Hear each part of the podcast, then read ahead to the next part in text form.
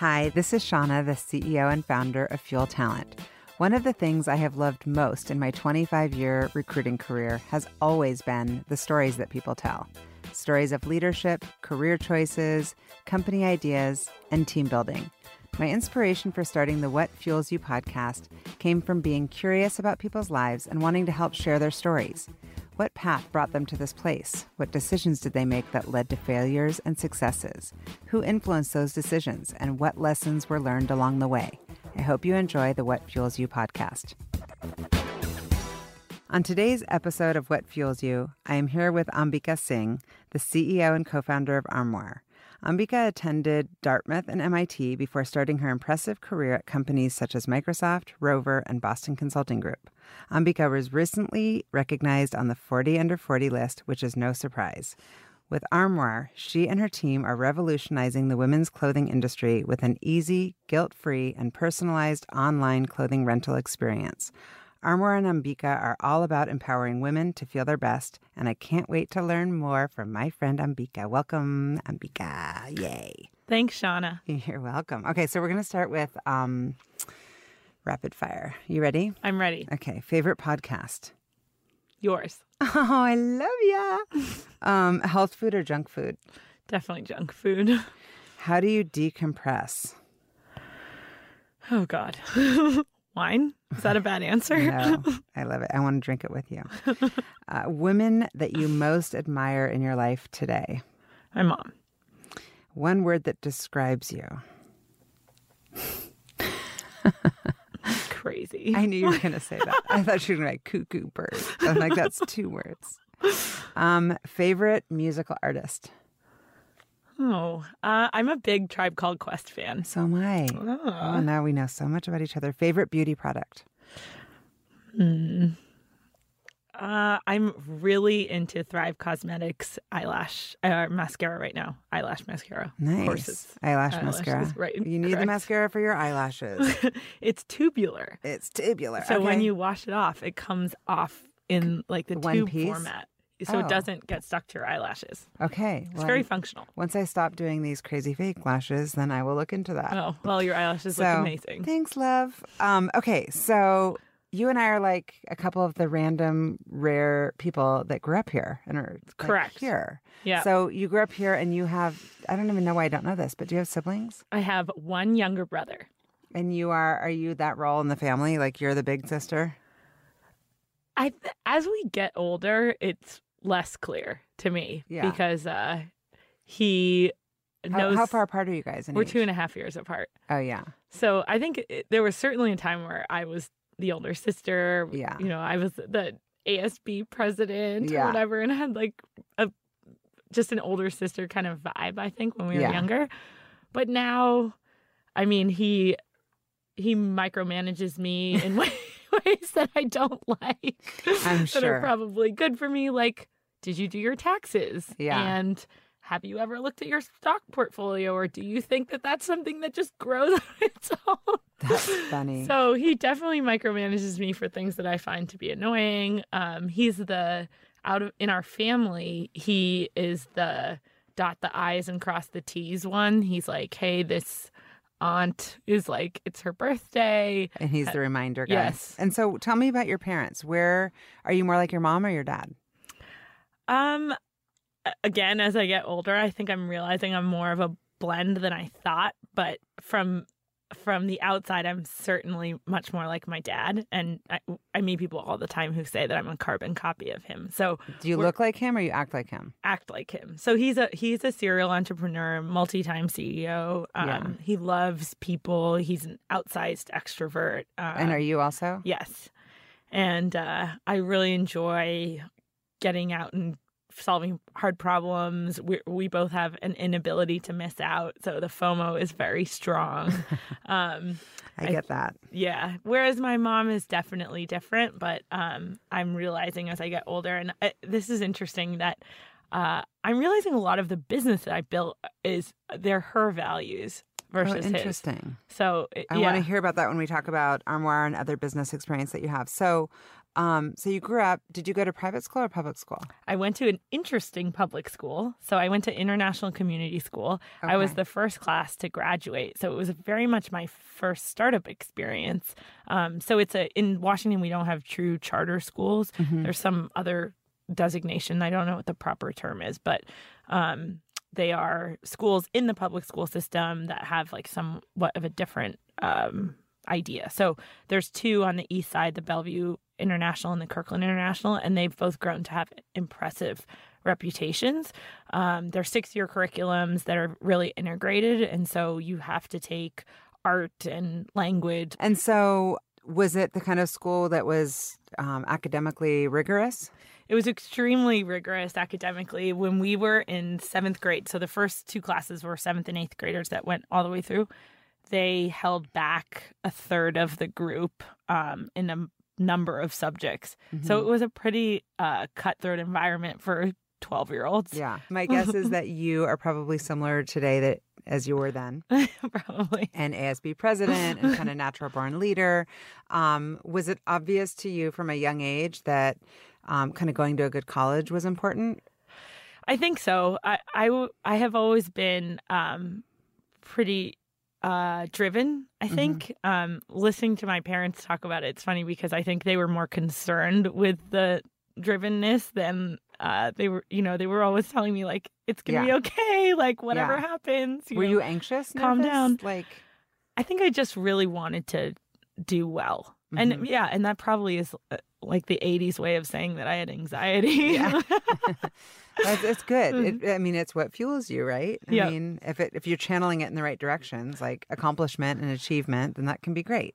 I remember when I didn't get into Stanford, my dad took me on this long walk, and I still remember that he was like, "This is not anything that is Yeah. even close to a disaster, even Right. though you can't really see that right now." And I was like, "This is the end of the rope."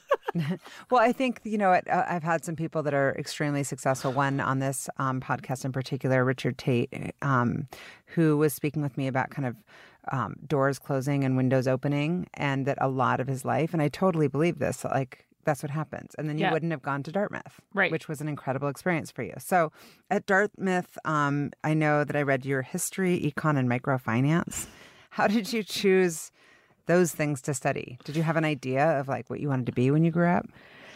So I was also very idealistic, um, and I remember being really interested in like idea, political and social ideas of like utopias and communist societies and places where there was an ability to sort of like build things that were different. And so I was really interested in um, in microfinance because at the time it was really nascent and it was a kind of like a new model of doing development that I think looking back probably still fit with my values because it, it's it's very entrepreneurial. The idea is like particularly you're looking at women and trying to help them start businesses because women are great entrepreneurs and they're super responsible running businesses as well as reinvesting back into communities.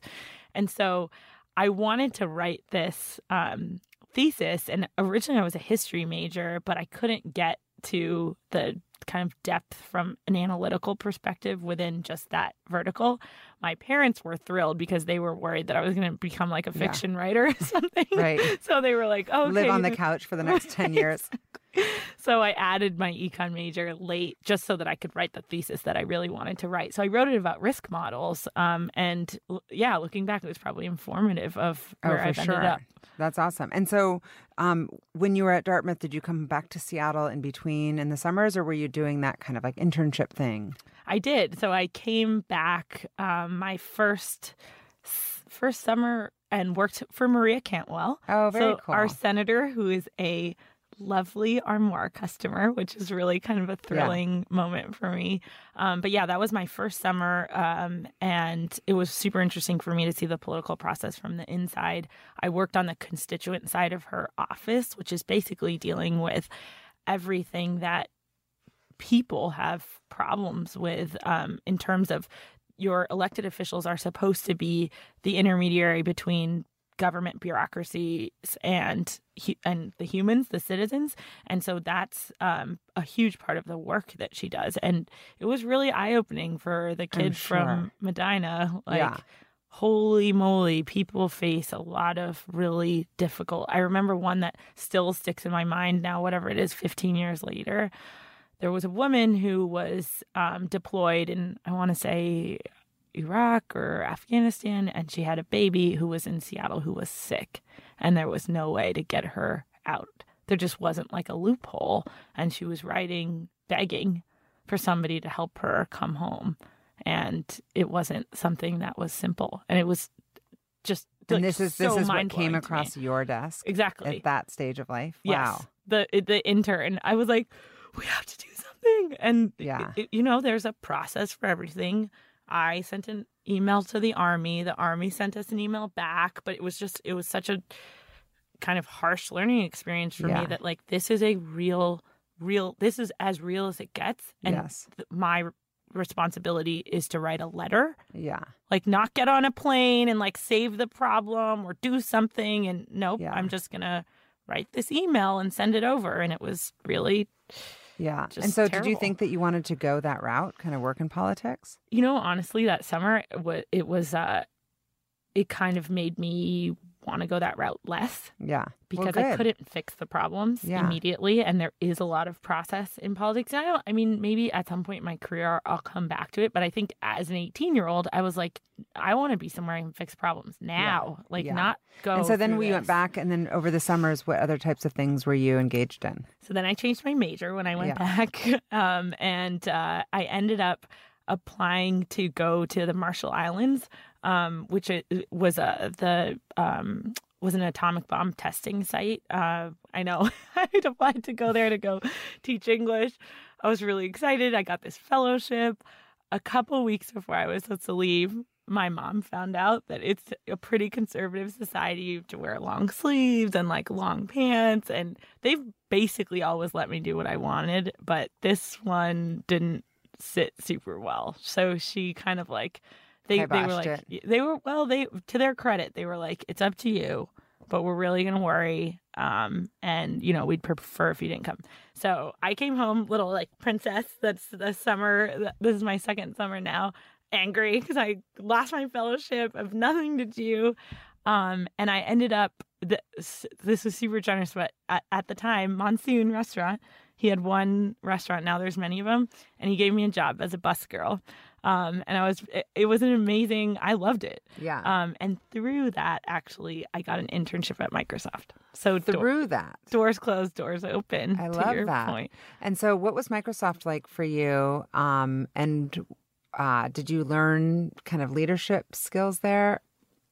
So Microsoft was an incredible experience. I also worked on the exact right uh, product for me at the time. What was the product? I worked on the Imagine Cup, which at the time was the largest student technology competition. And so we would bring kids, winning teams from 90 different countries, to some random amazing place. We did it in Paris one year, in India one year, in Cairo.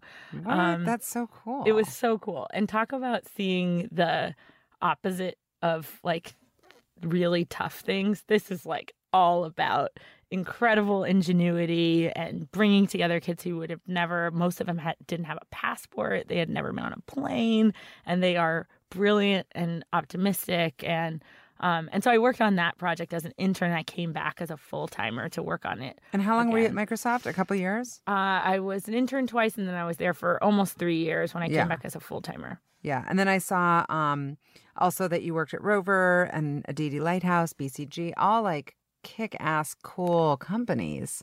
Um, did you kind of work there and think, I need to kind of cut my teeth on being an entrepreneur? Or were you thinking that you could see yourself in a larger company kind of forever? I think I I wasn't I don't remember ever being like, "Oh, I must be a CEO and start my own company." Although my parents I think kind of disagree and say that I was always like on my path to do my own thing. Mm-hmm. But I don't remember thinking of it that way. I remember thinking of it as like steps after steps. And I think that's one of the hard things about leaving high school, college, and your first job because like you can continue to do the right things because mm-hmm. there's sort of like a structured path. And after you get your first job, if you're lucky, Well, especially with yours, you've got Dartmouth, and then you've got, I mean, even having BCG on their rover, and then, of course, we haven't gotten to the MBA at MIT. Like, it's the resume that you Yeah. want. Right? And you could easily be like, I'm gonna just write my own ticket and go to some like cushy job somewhere.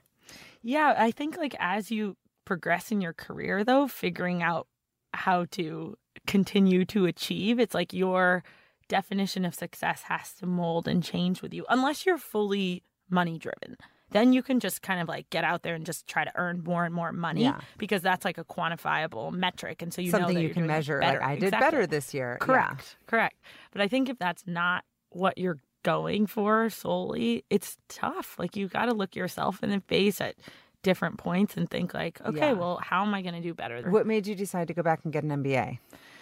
So this was an interesting. I got a lot of advice from, uh, especially from from my male mentors that w- w- were like, "Don't do it like you're doing the woman thing by needing to like go get over credentialed. Like you're ready, you're smart. If you want to start something, like just go out there and do it. Or if you want a different job, go out there and do it. I'm like, we'll help you get there.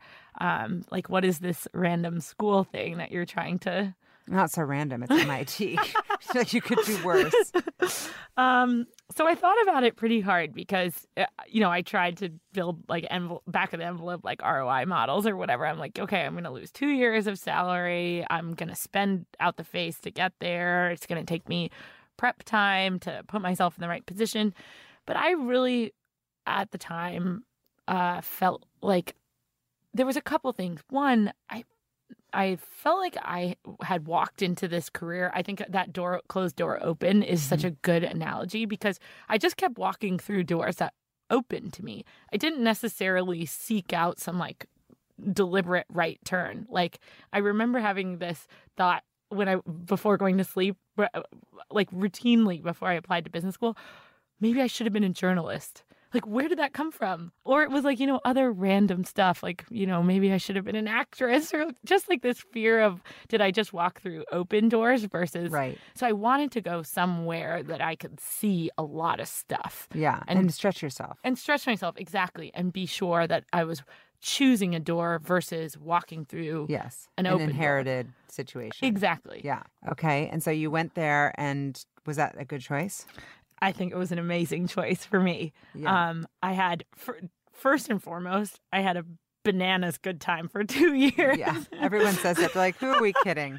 it was amazing. Yeah. Um, I met incredible humans, and as you know, as you get older, it's really hard to make new friends. Yeah. We've made new friends, Yes, we have. but that's it's so Insta rare. friends. Yeah. Yeah, it's very rare. I mean, I meet tons of people and I really appreciate them, but it's hard to find intimacy as you get older because Mm-hmm. we're all so busy and all that kind of stuff. So I made a whole new set of friends who I cherish. They are my biggest supporters with Armoire because they were there since the beginning. And so I just went back to Boston a couple of weeks ago. It's like coming back to this like fan club. It's Yeah, I like love I'm like that. pseudo celebrity. They're like Pika. I want to hear about that. And so you you mentioned a couple of your male mentors. Are these kind of formalized mentor relationships and mentee relationships? Not formal. Um, one was uh, the CEO of the company I was working for at the time. Um, my dad has always been a big mentor to me. Mm-hmm. My I have a cousin who um, has always like really been in my corner. Uh, so uh, none none of them are real formal. And I actually I have an opinion about this. I want to hear. um, I think the formality of the mentor relationship could can be helpful, but it's not the thing that will the thing that will bring real value is do you two really appreciate each other? And as the mentee, have you invested the time in making yourself interesting to your mentor? Because you want them to think about you and think about helping you and getting 15 minutes on their calendar once a month is not the kind of engagement that's really going to move the needle. Like you guys need to care about each other in the Mhm. same way that you do in any other relationship where Mhm. the person is going to go to bat for you and help you think through really tough things that's going to require deep engagement from them, require them to get their network involved. All those things are stretches that I don't know that, you know, just a formal kind of mentor relationship. Yeah. I've never had anything like that, like a an, a formal. Yeah. I've had a lot of people who would say that I've mentored them, but I it was never formal. Yep. And other people who I would say have been an influence on me, Yeah. but it was never where I was like, "Hi, it's me. Would you be willing to be my mentor?" Although a lot of people credit their mentors with a lot of stuff. So I was just curious about that with you. Um, yeah, I certainly credit them. I just think you have to develop the relationship in a different way that is based on the same stuff that we know works in all of our other relationships, friendships, yeah, parent relationships, your partner. Yeah. Like invest in the person and they will invest back in yeah. you. I love that. And so you did. Um, you said that you kind of birthed this while at MIT. Tell me about all of it.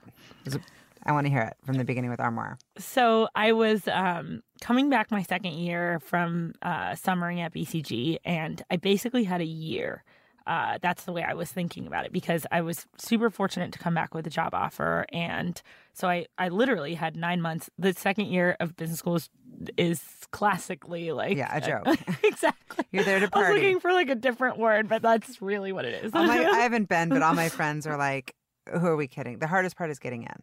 getting in the at MIT they they I think just to kind of try to fit in the institute they they the first semester is relatively hard like there's a good amount of math and whatever involved just so that they can fit in but yes the by the second year if you have a job like you're doing whatever you want to do and so I had built this incredible group of friends who I love and are really different and were doing that kind of like mind stretching for me that I wanted to do because they all came from incredibly different backgrounds. And I thought, like, okay, if there's ever going to be a time to work on something interesting, you are sitting in, in the middle of really smart people. The professors are incredible. And it's this totally different relationship than when you're an undergrad because now you're an adult. Mm-hmm. You've actually done something, especially I was on the older end. I was Because you actually had a career and then went back. Exactly. Yeah, that's smart. so you can have like somewhat of a peer level conversation with your professors. Still, most of them have done way more shit than you have, but Yeah. you know, um, and so you can use them to talk about ideas and whatever.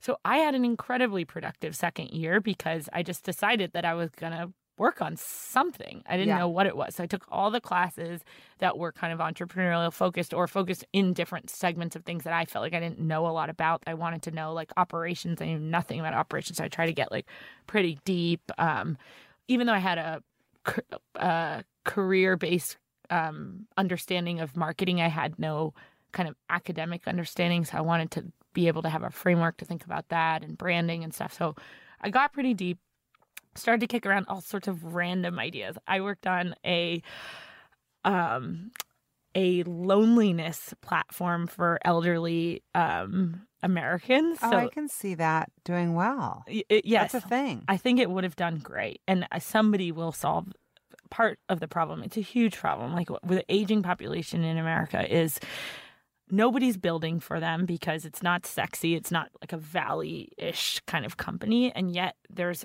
a ton of commercial success that could be had, and could also deeply help people. So I was really interested in that problem.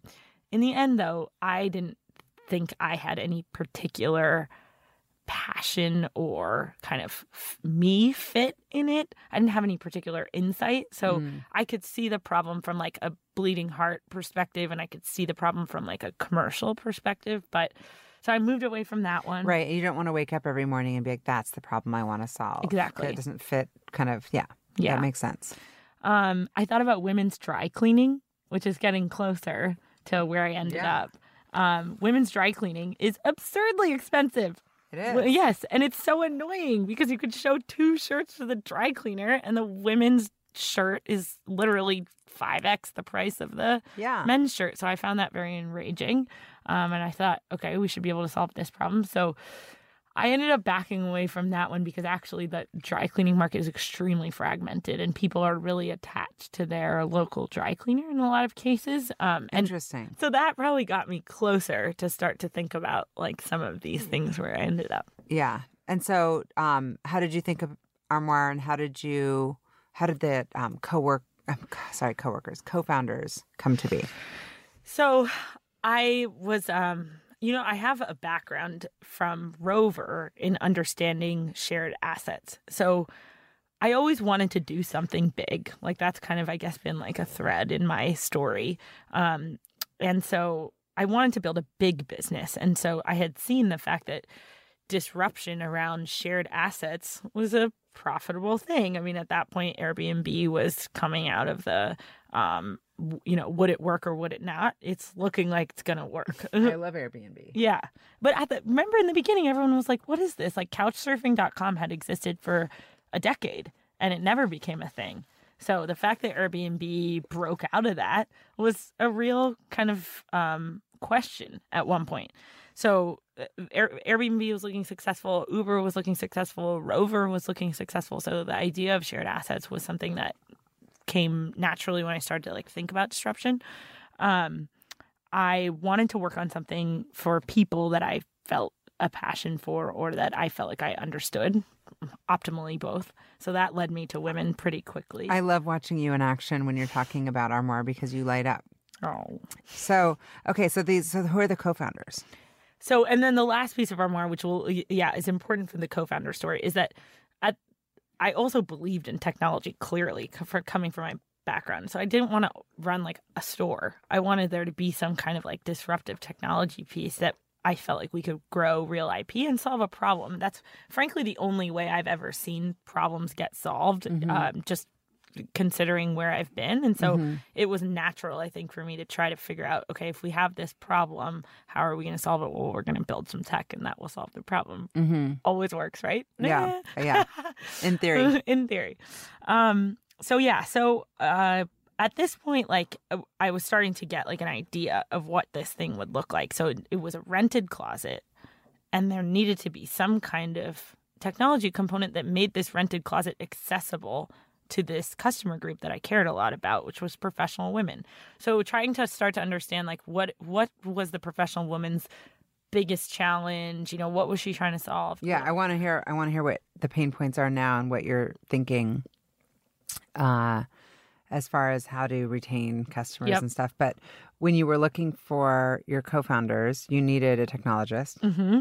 Because you've got to complement your skill set and kind of Mhm. figure out who's going to be who's going to have the stomach for a startup, Mm-hmm.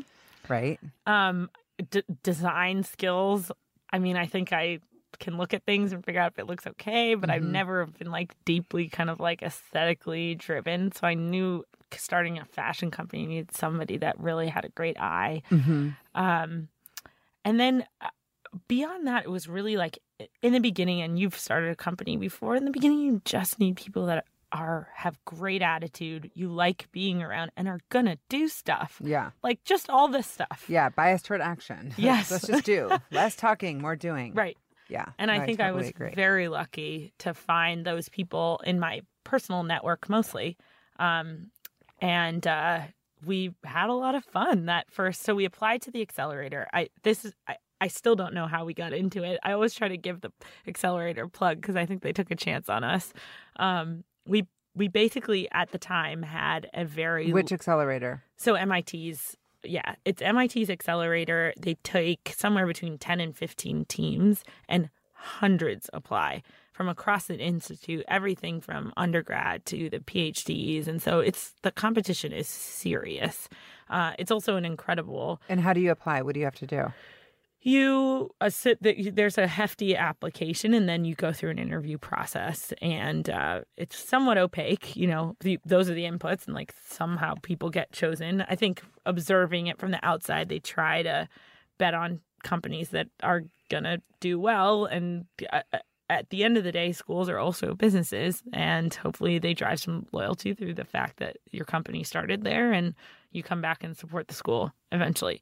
Um, it's different in that way though than a commercial accelerator because they don't take any ownership up front Got it. we were super grateful because it gave us all of the tools that we needed and mostly it gave us kind of structure which i think is I mean, I guess depending on your personality, I need structure. like I need to have a place I'm going every day with like a thing that I'm working on so that I stay kind of like doing my thing. Mm-hmm. Um, and that's it really gave us that and gave us tremendous access. I still have uh, people who were on our summer board. So you kind of like assemble this summer board of advisors and mentors. They're still on my monthly call list and incredible people who had run relevant companies and whatever. And so they've really seen the business from inception to um, to now. And so those are mentor relationships that are very deep, um, and I'm very grateful for them. So the accelerator was amazing, um, and all the co-founders. Uh, so of them, only one remains. Um, and we picked up a couple uh, along the way with different kinds of like skill sets. But we really that summer we um, the thing that we were the most proud of is that we started shipping product on the first day. So Wow. super different than everyone else in the accelerator. So everyone else was working on very kind of classically MIT problems. We were the girls in the back with the clothes. And everyone's like, what the hell are they doing? And how did they get into this accelerator? But you know, the thing was we we had a, a thesis that we thought women would want to rent their clothes. We had interviewed 500 women before we came in to try to Mm. kind of like develop what this thing was going to start to look like. We had no algorithm at the time and not no website even. We put a bunch of pictures into a Google form, charged people on Venmo. We did nearly $10,000 worth of Venmo revenue before we decided we need to get a bank account. um, but, Got to do what you got to do. It. Most Yeah. entrepreneurs would say that that's the right way to do it. Less thinking, more just do and then iterate. You Yeah. know, versus kind of put together this whole complex plan and then launch. I mean, Like, we didn't even it. have a dry cleaner on the first day. We hand washed all the clothes, and then we were like, "Oh God, we're ruining this stuff. We gotta get a dry cleaner." We I listened to the How I Built This podcast and the stories are so crazy. I can't remember which bakery. It's like um a big one though. And they were saying that they didn't realize there was something that came and they had to like uh, dry lettuce quickly, so they put it into a dryer. Like, I mean, crazy stories. And I'm like, I don't know if you should say this on a podcast, but like, you know, there's that grit of like, we'll figure it out. We don't know what Yeah. to do, so we're gonna throw the lettuce into like the dryer. I I'm mean, like, you don't have a choice. Yeah. You like you every day. It's exponential how far you've come, right? Because like on day two, you have survived hundred percent longer than you Yes. have been alive. Yeah. so by day five, if what you have to do is dry the lettuce, like you're Yeah. gonna dry the lettuce. Yeah. I don't And care so- how. how? So you've had two rounds of financing at this point. So I'm in the middle of s- number two. Okay. So I raised.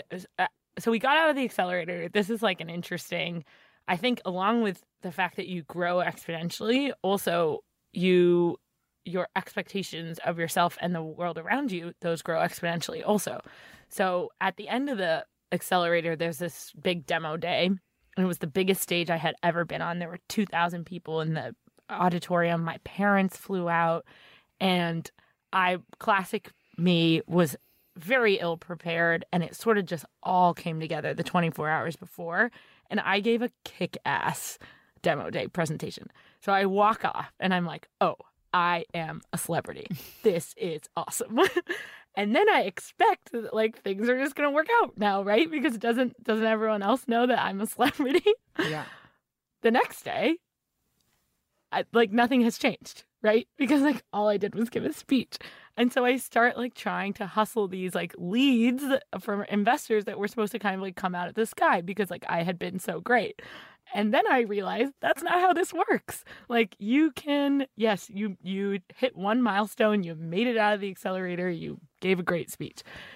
Now comes the next stage of real life, which is called you need to find somebody to write you a check. Yeah. And the first check is really hard and it doesn't make the second check that much easier, which was another thing I thought, like, okay, now I get the first one, now the second one's just gonna fall out of the sky, right? I keep waiting for things to fall out of the You sky. you keep thinking, well, because if you're a person like you, and and I understand it, that uh, stuff just kind of works out. And as I'm getting older, um, even this, like I prepared for this um, yeah. this morning, But, still, still. that's a big deal for me to prepare. And I think that I'm realizing that if I want to get really real with myself, some of it is that if I fail, then I don't have to face that I actually failed. that's That I can just wing it, just go, well, I wasn't even prepared anyway. right. And in your case, it's like it, it's going great, but God forbid it like didn't. You would just pick up and go do something. Like there's, you're gonna be successful no matter what because that's just your DNA. to your point though that i'm also realizing this through this process and i remember the the woman who ran the accelerator she that same day she gave me this counsel and i think nobody would have done it and i'm so grateful because you know like afterwards this whole like celebration part and she like pulled me aside and she was like look like you pulled this off because it you know it, you can Mm-hmm. you will burn the team around you and you will eventually like something will be too big for you to Mhm. get over it and you've just got to keep that in your mind instead of it being like a self reinforcing prophecy where like, oh look, I winged it this time it worked. I winged it this time it Totally. worked. It's like, you know, you need to s- first think about the people around you because that like speaks to me and second also think about the fact that at some point the mountain's going to be too big For me, it's also thinking, what do I need? I've loved having people around me who are very process oriented Mm. because I'm not creating that in the company. right So, how many people do you guys have now? So we have 25 people.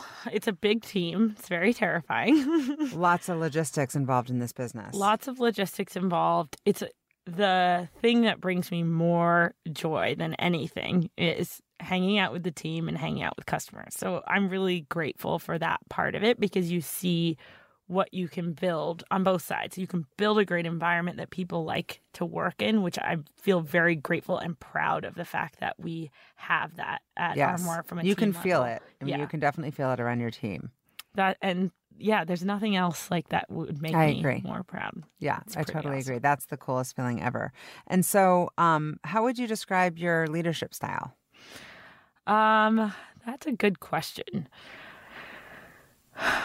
I think the things that I maybe the, one of the biggest things I try to think about is I, am best when I'm doing stuff I like to do. I am worst when I'm doing stuff I don't like to do. So trying to figure out from a leadership perspective, what is it that people really want to do and put them in those positions so that they can ha- do, you know, as much of that in their working. Because one of the things that I really value is the fact that people's ingenuity to solve problems is incredible, but you need to the problem has to be interesting to them. It's like you got to be thinking about it on the weekend and like asking the kids around you or whatever it is it's like something that's like playing in the back of your Mhm. mind where you're like I'm going to figure out what the non kind of standard solution to this problem is. So try to get people into positions where you get their idle mind time. If you get their idle mind time, then their ingenuity will solve lots of things around you. So And yeah, and then you get out of their way, which it sounds like you're good at. you know, just letting them. You're. It doesn't sound like you're a micromanager. So I think I'm more of one than I thought, and that's something that I've learned like in the last I don't know six months to a year by asking for feedback. Um, I thought I wasn't. I think that my bar is high, and so if I I want to know that we are hitting, you know, what I think is like the best that we can do, Yeah. and as a result, I'm in people's business more than they would like. Well, that's your job. It's your baby, Yeah, right? but That's there, your- there's that's got to be job. a balance and i think one of the ways i'm trying to solve for that is to make what is you know what is perfect or what is um acceptable both of those steps should be as defined as possible Mhm. because then it's like we both agree what we're trying to get to I like that. uh, so this is i mean this is work in progress No, I get it. that- I've been. yeah. I'm.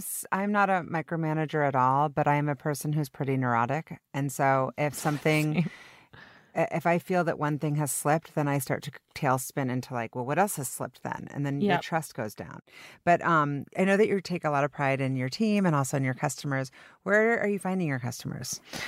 So we're finding our customers from our other customers, which is a really yeah, that's the biggest way that we're finding our customers today. Mhm. We expand um, that one to one reach a bit by doing event based um, acquisition that's member led. So, for example, we'll go to a I'll host one. I told you I would host one. We have to get that on the books. that would be lovely. yeah. We'll go to like a Microsoft or to a Fuel Mhm. um, and host some version of either kind of like a tech talk or a founder talk or just a pure kind of like style session. And that helps us um, get into an environment where we can talk to more than one person. We'll also do things in people's houses, like Mhm. what you're Yeah, I'll do that. And then what's what for now is your you know, it's going to change next week, but this week, today, what's the biggest pain point?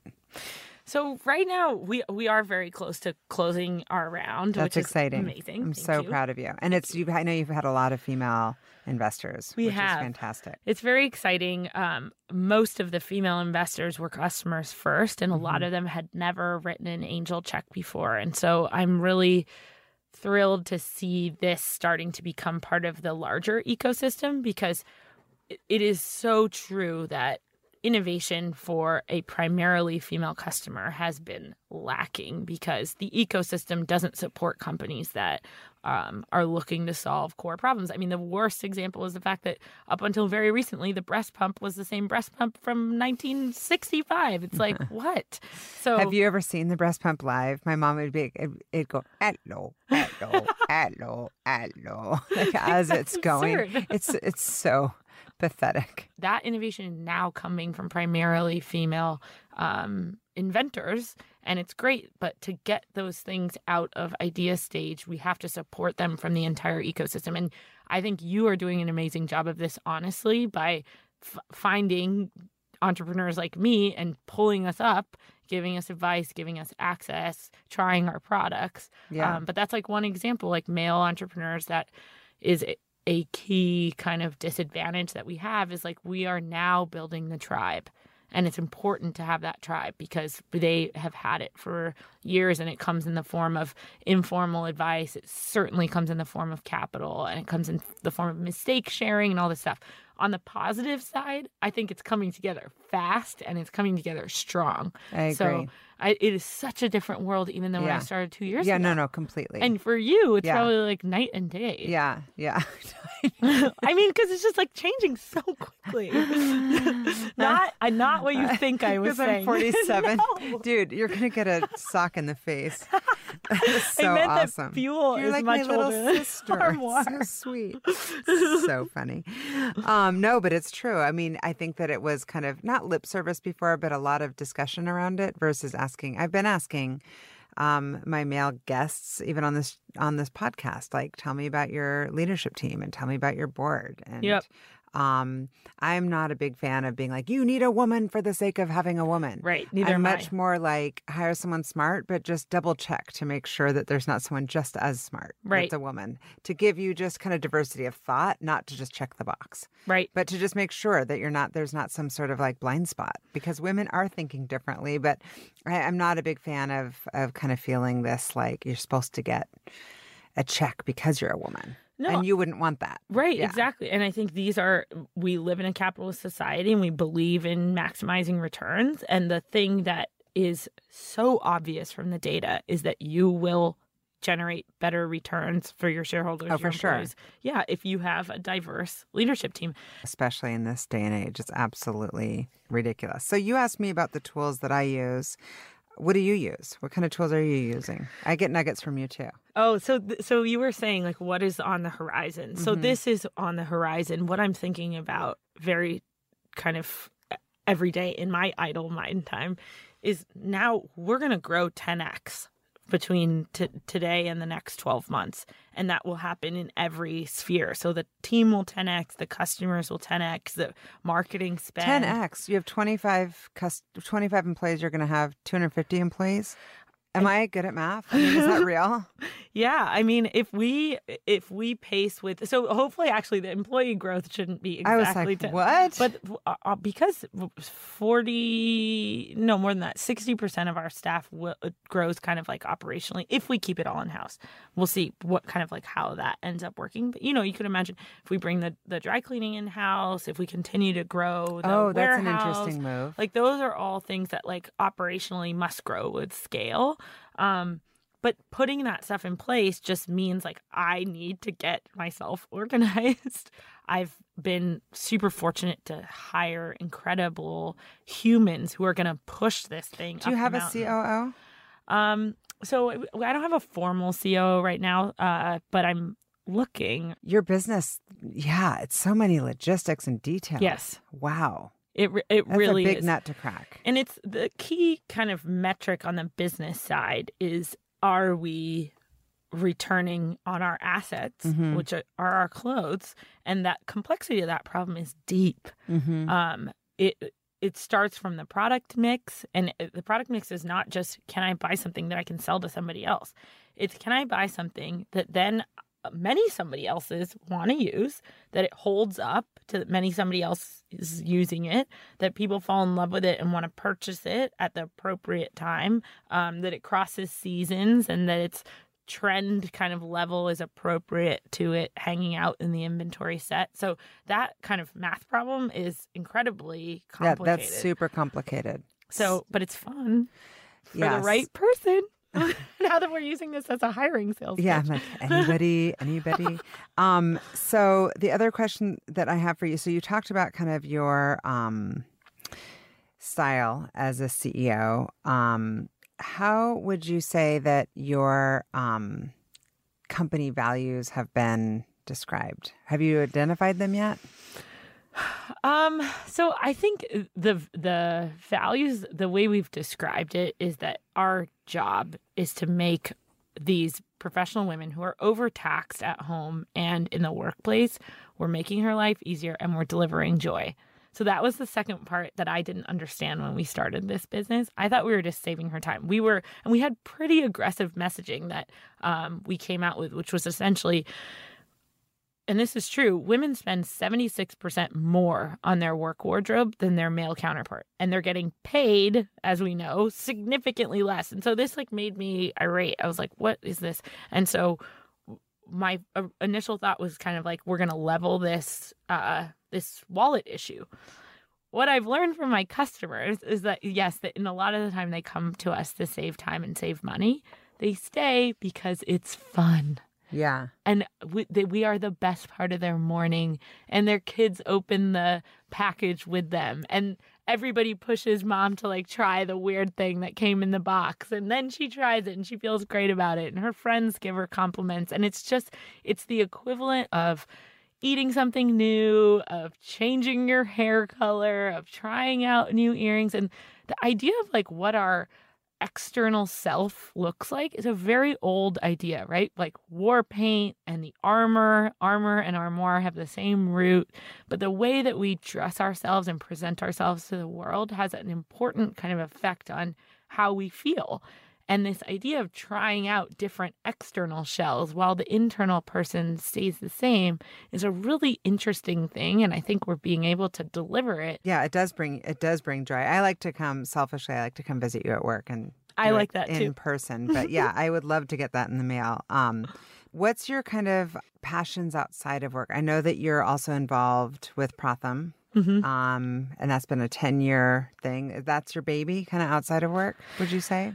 I, I think to be honest, my real my family outside of work is the main kind of like passion Yeah. space. I love the work we do at Pratham and they do early learning in India. Um and it's really uh I like the values of it because it's very achievable. They're really just focused on two big things, which is literacy and basic arithmetic. It's taught by almost completely a volunteer corps across the country. And so they find mostly women who know how to read and know how to do basic arithmetic in the village and kind of give them structure around teaching kids who are not they're in school but they're not learning um, because of like constraints on the classroom and all this stuff so i love the work that they do i have not spent as much time as i would have liked in the last especially Well, you're busy, Yeah. so you spend time with your family. i do spend a lot of yeah, time with Shankar. my family And how did you guys meet?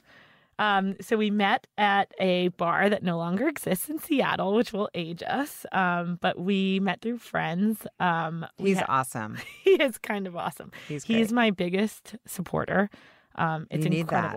Yeah, You it, absolutely need that. it really is incredible to have somebody who believes in you at all times. And um he we always joke but it is true he sells this business like a boss. He can sell it to women. Like he didn't even know what culottes were until like two years ago. And he's like this is gonna change your life it really will and the jumpsuit. I bought. it. I got my jumpsuit. I didn't even rent it. I bought it, good for you I, and I did feel good in it. That was a good call. you looked amazing joy. I felt joy. good Um. So my final question um is like ultimately what fuels you. ultimately what fuels me is the fact that we're building something that is valuable it is so hard to kind of rise above a lot of the things that we're all kind of like wasting money on or spending time on and the fact that we are creating something that delivers to people's lives is really just deeply inspiring to me because that's that's why I spend a lot of time with my family and my husband and the humans that I work with and the customers. It's like I'm able to deliver joy on a one to one level or value.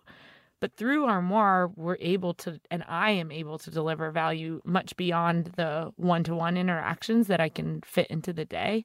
And that's incredibly inspiring to me. And particularly the fact that we're looking at professional women who are often, as we've discussed, not on the uh, receiving end of a lot of this Yeah. sort of like And how can um our how can our listeners um become members of Armoire?